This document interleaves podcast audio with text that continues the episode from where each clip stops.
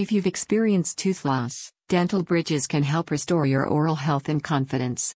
There are several types of dental bridges, including traditional, cantilever, and Maryland bridges. Traditional dental bridges are used when there are healthy teeth on both sides of the gap. They provide a natural look, improved function, permanence, prevention of shifting, custom comfort, and preservation of adjacent teeth. Cantilever bridges are an option when there is only one adjacent tooth available.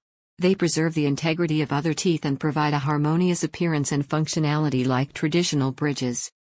Maryland bridges use metal wings to secure the bridge to adjacent teeth, making it a good choice for replacing front teeth. This method does not require additional dental work and minimizes impact on adjacent teeth. Implant supported bridges offer lasting stability, preserve adjacent teeth, provide durability, withstand chewing pressure, and feel natural. They involve a 3 to 6 month process for integration with the jawbone before bridge attachment. At Mountain View Smiles, we offer dental bridges for a confident, complete smile.